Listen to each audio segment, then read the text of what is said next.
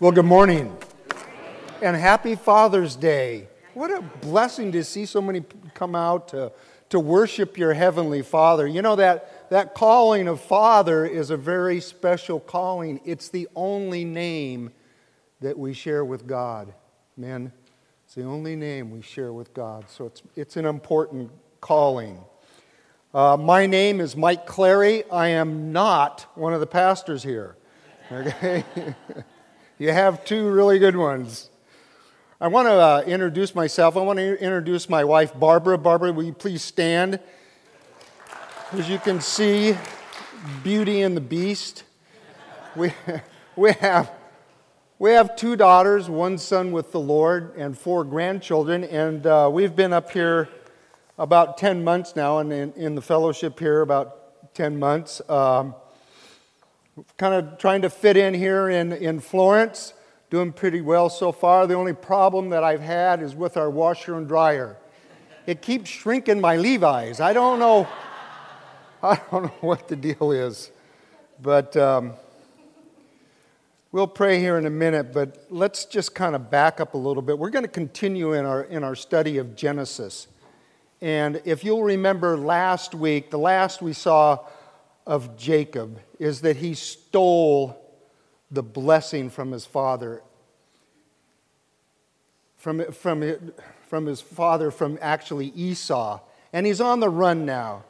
His wife, Rachel, says, man, you got to get out of here. Your brother wants to kill you. So he heads to Padan Aram.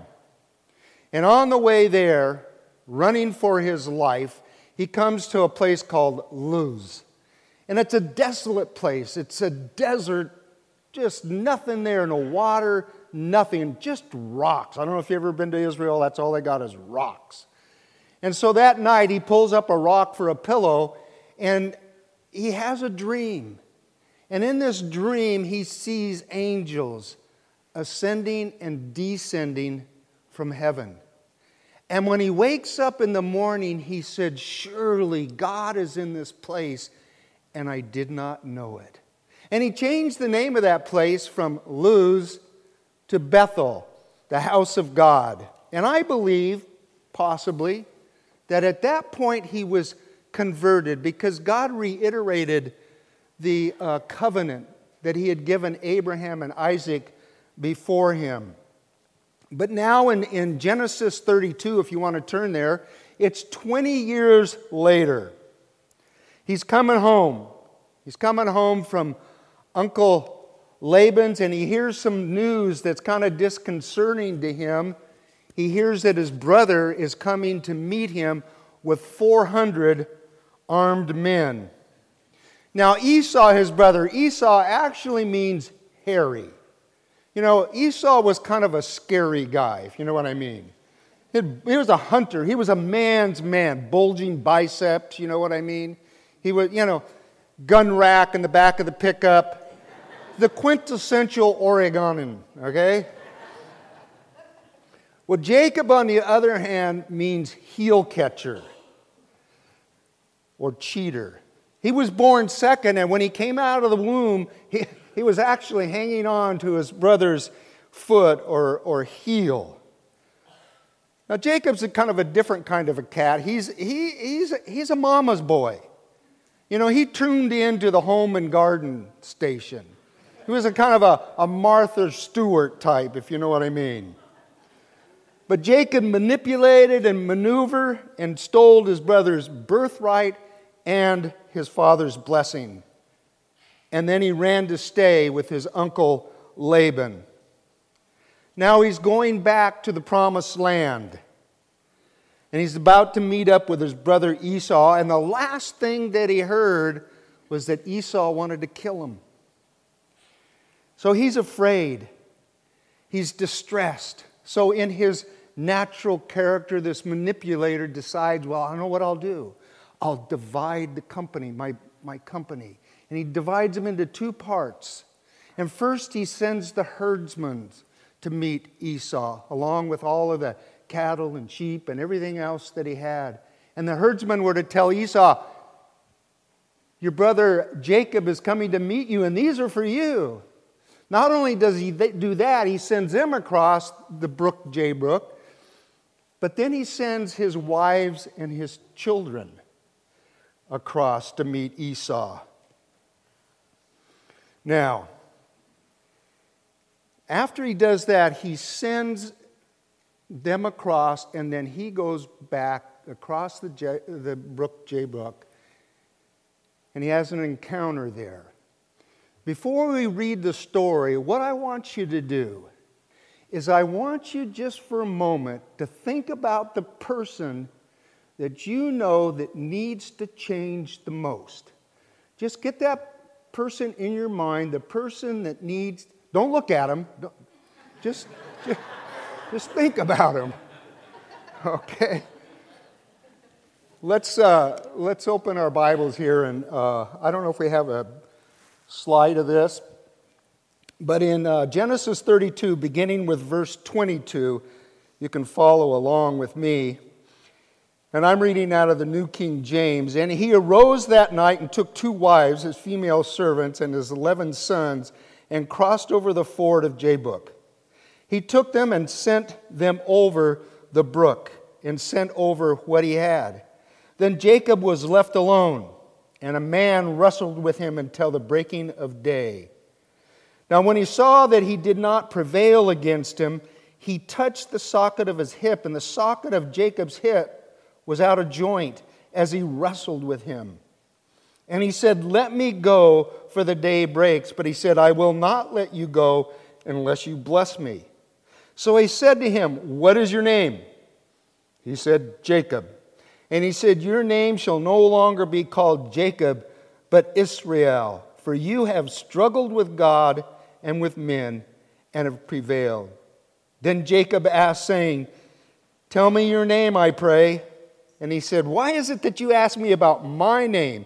And he blessed him there. So Jacob called the name of the place Peniel, for I have seen God face to face, and my life is preserved.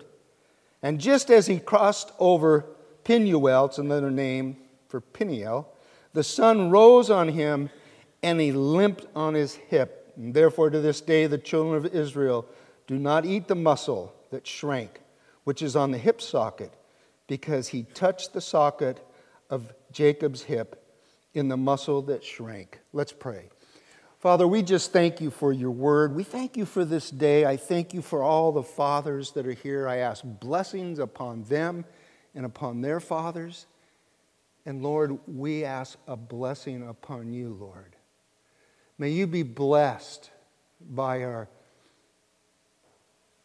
listening to your word, by our worshipful hearts, and the love that you have, that we have for one another. So Lord, we ask that you would now minister to us the milk, the meat, and the manna of your word, and may you be glorified in Jesus' name. This is an incident in the life of Jacob that illustrates how God will change our lives.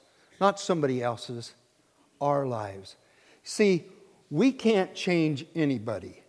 If you try to change somebody, you're just going to be frustrated. The only person that you and I can change is ourselves. But after this event, Jacob will never, ever be the same. Now, let me ask you another question. What would you like to change in yourself? What is it within yourself that you would like to change? See, change is a necess- necessary part of a growing life. And if we're not changing, if we're not growing, we just die.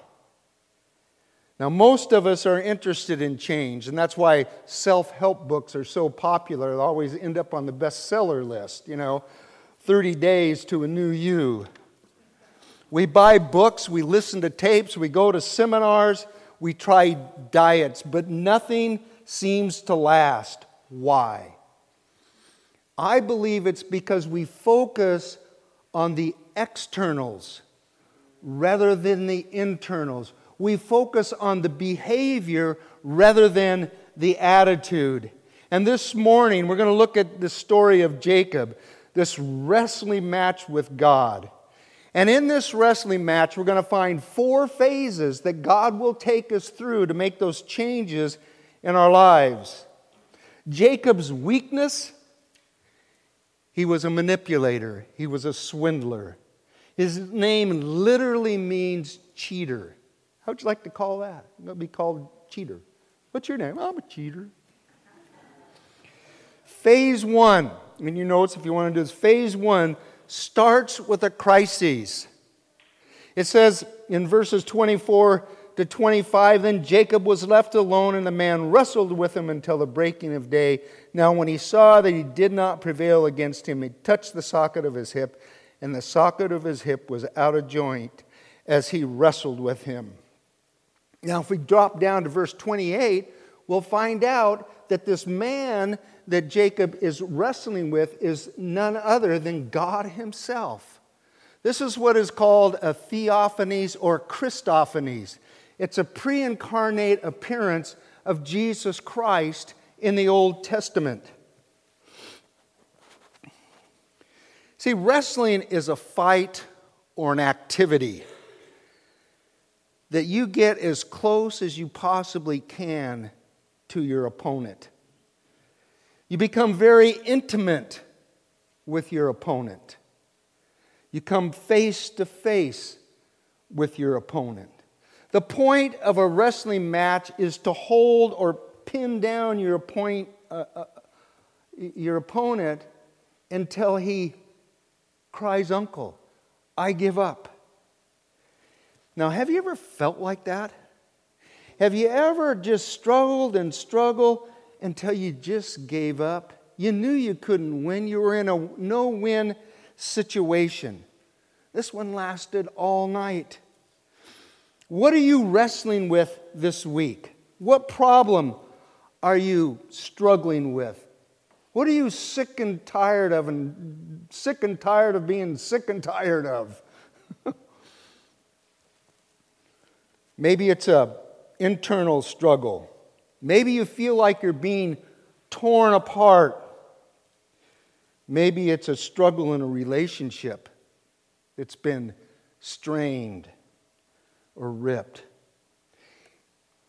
Have you considered the fact that God is behind those circumstances? And this is a point, if you have your notes, I want you to write this. God uses a crisis to get our attention. I don't know if you're like me, but sometimes he has to hit me over the head with a two by four to get my attention. Are you in a crisis this morning? If you are, well, congratulations, because God is about to change your life. He wants to work in your life. Now, I want you to turn to Deuteronomy. I don't think we have this. Uh, Deuteronomy chapter thirty-two. Deuteronomy thirty-two. Now, this is a song of Moses as, as God is about to lead the children of Israel into the promised land. In this song, Moses likens God to an eagle. And he says this. I think it's interesting. He says, as an eagle stirs up its nest and hovers over its young, spreading out its wings, taking them up, carrying them on its wings, so the Lord alone led him.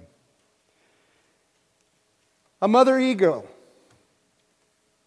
If you study eagles, there comes a point when they have the little eaglets in the nest.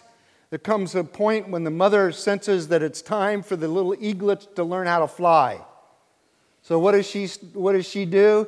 She starts stripping away all the bedding, all the soft, comfortable thing that's in the nest. And pretty soon, the only thing that's left is the two by fours, you know, out of this nest. And the eaglets are just sitting there. Mom, Mom's gone nuts. What's she doing? She's tearing the house apart, you know. And what she wants them to do is to fly. Now, she's trying to get those eaglets to fly, and if they don't get out of the nest, you know what she'll do? She'll actually push them out of the nest, to make them fly. You know, and they, you can just see these little eaglets. They're going down. They put out one wing. They start going in a circle. Another way.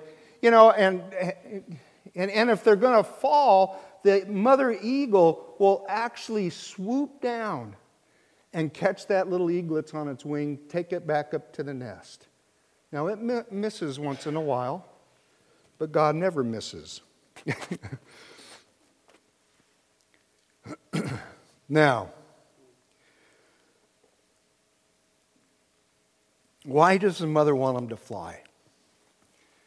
Because she knows if they just sit in that nest, if they don't start flying, they're just going to become five hundred pound baby Hueys, sitting there, I can't fly, I can't fly, you know what I mean? And so she wants to wants them to fly. And that's what God does with us. He begins sometimes to strip away at all those things that make us so comfortable. The bank accounts, the relationships. He wants us to fly. He wants to make some, some changes. In your notes, you might take note of this. We never change in the, until the pain becomes greater than the fear of change. We never change until the pain becomes greater than the fear of change. See, we don't change when we see the light. We change when we feel the heat. Jacob struggles all night. Finally, the pain is so great, he has to do something. God will bring this crisis into your life. You know, God loves you just exactly the way you are. And you probably heard this, but He loves you too much to let you stay the same. He wants us to change. And if it takes a crisis, you can count on it. God will use it. So first of all, there's a crisis. And phase two is a commitment. Look at verse twenty-six. And he said, let me go, for the day breaks. But he said, I will not let you go unless you bless me. Now, a lot of people think that, that Jacob has the upper hand here. If you go to Hosea chapter twelve, th- verses three and four... He, Hosea tells us that Jacob is pleading with God. Please, please bless me. Jacob's attitude is one of persistence. He's determined. He's going to stick with it. He's going to fight it out. And basically what he's saying to God is, God, I'm going to stick with this struggle until something good comes out of it.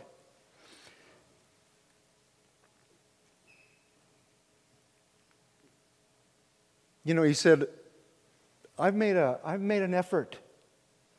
I made an investment of time and energy, and I'm not going to give up. Some of you have put time and energy into a marriage, and you feel this way. You don't want to lose your investment. You're going to fight for your marriage as you should.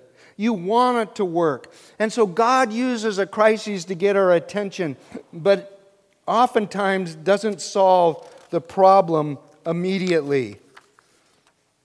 God oftentimes waits to, re- to, re- to resolve the problem to see if we really mean it. If we really mean business, am I really serious about change?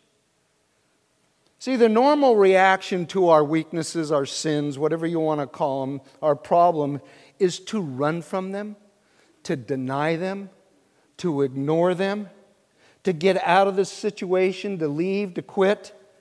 God says, let's see how committed you really are to this change. Now, pe- many people miss God's very best for them because they give up too soon. They give up too soon when the answer is right around the corner. You know, we, we're great starters, but we're not very good finishers. People have come to me, and they've said, you know, Mike, this, this is my problem. This is my weakness. This is what always gets me in trouble. This is what I've got to change, the sin, whatever it might be. And I say, have you prayed about it? No, yeah, I, I prayed once. Yeah, have you struggled all night with God over it? You know? See, we live in a microwave society. We want change. We want instant change. I want to change, and I want it right now. And if God doesn't change me overnight, forget it, God. And I say, where's the commitment? So first there's the crisis, then the commitment. You know, I meet a lot of married couples that are just about ready to give up when the answer is right around the corner. I'll tell you what, I'm really glad my wife didn't give up on me. Jacob said, I'm committed in this struggle and I'm not going to give up. I'm not going to give up until God turns these burdens into a blessing. See, we want change, and we want change now. But in actuality, it took us years to make this mess out of our life. It took years. We didn't develop these hang-ups overnight. It took years of bad choices and mistakes. We have ingrained patterns and habits, ways of reacting and responding. And God usually re- removes those layer by layer. But it takes a commitment.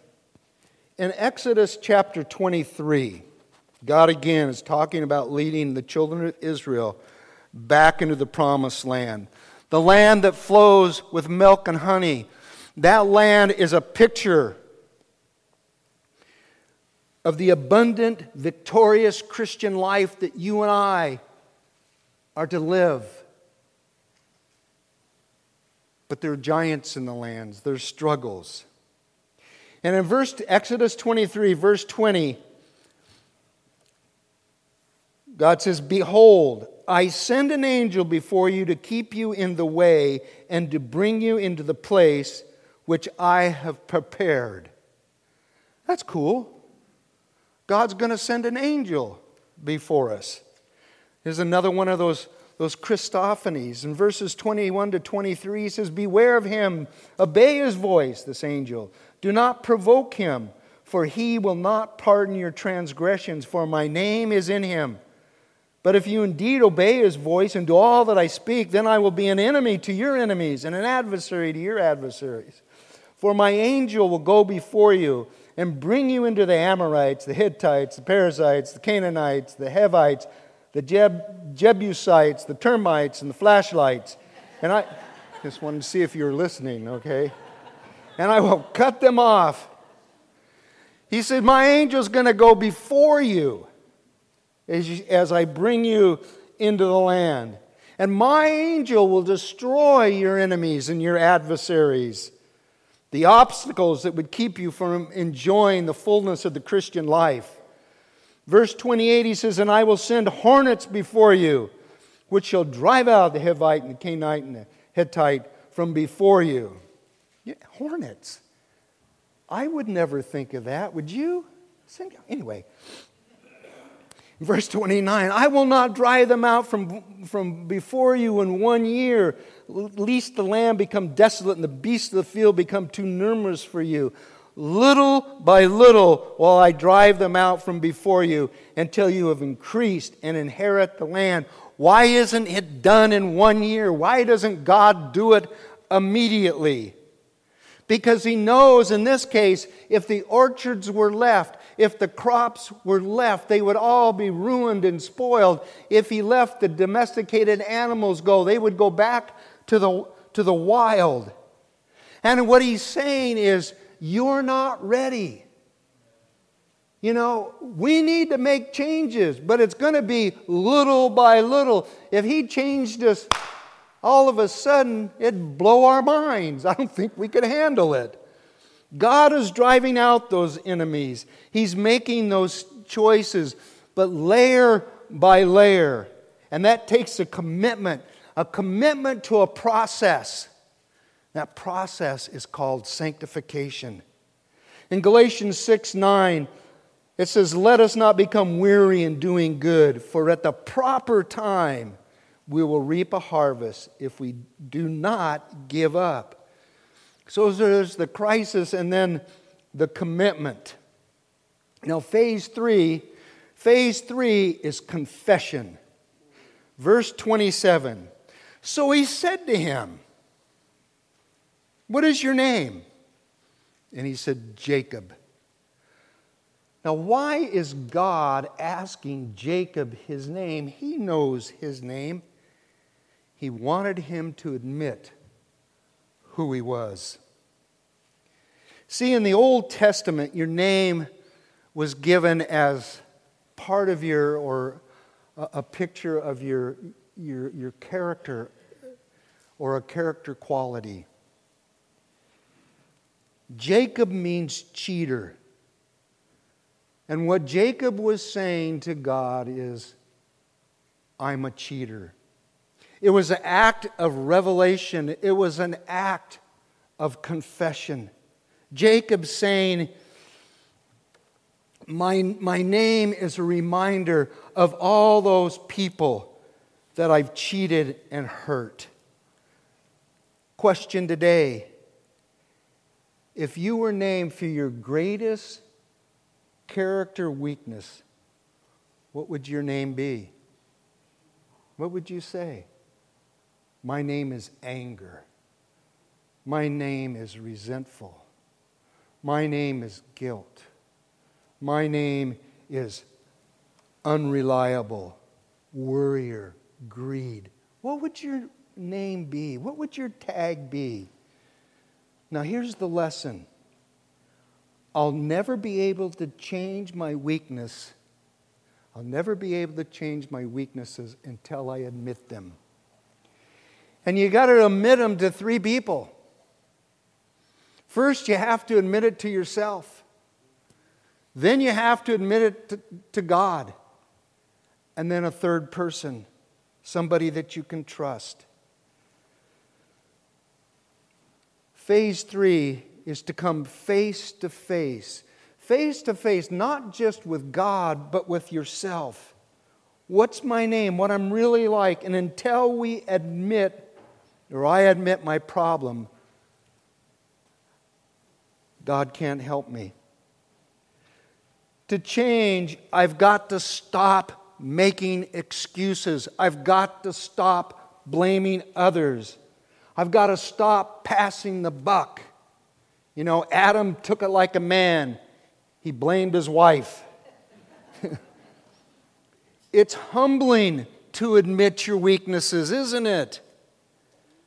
But that's good. You know why? Because James four six says, God resists the proud, but he gives grace to the humble. And grace is the power to change. You want to change? Well, then you need grace. You want grace? Be humble. How do you be humble? Admit your weakness. We're all struggling here, every one of us, with some issue in our life, whatever it might be. Nobody's perfect. We all need grace. And then the final phase, phase four, is cooperation. Back in Genesis thirty-two, and or, yeah, verses twenty-eight to thirty, and he said, your name shall no longer be called Jacob, but Israel. For you have struggled with God and, and with men and have prevailed. Then Jacob asked, saying, tell me your name, I pray. And he said, why is it that you ask about my name? And he blessed him there. So Jacob called the name of the place Peniel. For I have seen God face to face, and my life is preserved. The moment that Jacob confessed his weaknesses, his sin, his problem, he began to cooperate with God. And he called the place Peniel, which means face to face. J- Jacob came face to face with God. All of us must do that. We're all going to come face to face with God. You can run from God all of your life. But someday, you're not going to be able to run anymore. So why not face Him now? He wants to be your friend, not your enemy. Jesus came to to save us, not to scare us. Eventually, all of us will face God. God wants to bless you, even as He, he blessed Jacob. The first thing that God did is He gave him a new name, a new identity. You're no longer Jacob. You're no longer cheater, supplanter, swindler, crook. But your name is Israel. And that has a double meaning. It means he who struggles with God, which is true, but it has a second meaning. Prince of God. God looked at this cheater, this, this man of the flesh, this manipulator, and he looked be, be beyond the behavior and he says, I see underneath a prince of God. See, when God wants to change us, He starts with our identity. He starts with the way that we see ourselves. You know, believe it or not, He wants to see yourself as a saint. You know, J. Vernon McGee, anybody remember him? Yeah. He used to, he used to say, you're either a saint or you're an ain't. Okay? If you know Christ, and if Christ died for your sins, and you've received the forgiveness of sin, then God has made you a saint. Although we're saints that sin, saints nonetheless.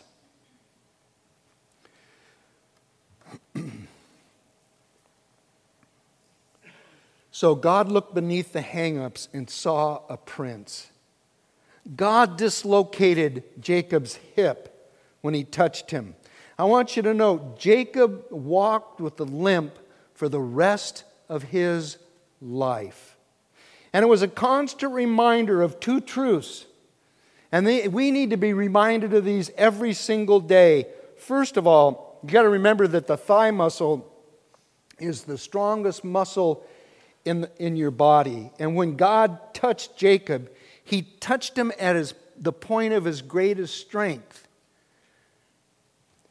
Sometimes a strength that we have becomes a weakness. Because of this strength, we no longer rely on God. We begin to rely on ourselves. And that's where God touched him. So it's a reminder to Jacob as he limped. And it's a reminder to us, number one, to depend on God and not our own strength. We must depend on God to make the changes in our life. Will, willpower won't do it. Jacob, from this point on, never stood as, in his own power, but in the power of God. And second, if you read Jacob's life and the previous experiences that he had, when he got in trouble, what he did was run away. Ran away from his brother Esau, ran away from his uncle Laban. He ran away. That was his M O. And so what God is saying is, is Jacob, I'm going to fix it so you'll never run again. Running away never solves a problem. If you run away, where does your problem go? I guess it just goes with you because, you know what? I be the problem. The lesson of Jacob, and this is the lesson, you don't have to stay the same. You can change, every one of us. If God can change Jacob, He can change anyone. And one of my favorite verses is out of Romans chapter nine, where God says of Jacob, Jacob have I loved. And if God can love Jacob with all of his hang-ups, with all of his stuff, He can certainly love me with all of mine and yours with all of yours. See, we're in this process of change. And so this morning as we close, unless the worship team can come up, as we close, let me ask you this. Where are you? Are you in phase one? Are you facing a crisis? Is God trying to get your attention? Or maybe you're in phase two, a commitment. Have you made a commitment to stick with the struggle until God changes this burden into a blessing? You know, it may seem easier to walk away from the problem, but I'll warn you, before you do that, you better check with God. Or maybe you're in the confession phase. What's this? What's your name this morning? What weakness defines you? What do you need to admit, to face up to? Maybe you need to say, you know what, I got a drug problem. I got an alcohol problem. I'm an abuser. I'm unreliable. Whatever it might be. And phase four is cooperation. Take a step of faith and cooperate with your Father. Don't stay the same. Ephesians four, twenty-two and twenty-three says, so get rid of your old self, which made you live as you used to, and put on the new self, which is created in God's likeness. Jesus said that you must be born again. And when you are born again, you then receive the divine nature within you. So when you're given this divine nature, you exchange your power for His power. He makes the changes. You can't. So my challenge is the next crisis, the next problem, struggling situation that you find yourself in, rather than asking God to get you out of it, say, Lord, is there a lesson in this for me to learn? Lord, are you trying to change something in me? Let's pray. Father, we thank you. We thank you for uh, you being concerned enough to, to want to make changes in our life. And so, Lord, I just, um, I pray for myself, Lord. I see areas that need that need to be, need to change. And God, I, I admit I've tried on my own. And so, Lord, I just want to cooperate with you this morning. And Lord, as we come into this time of communion, I pray that as we consider the cost that you paid, that, Lord, we would be broken again, that we would give up and just let you have your way with us. You gave it all when you gave Jesus Christ. Thank you for that. In Jesus' name, amen. Now, as we come into communion,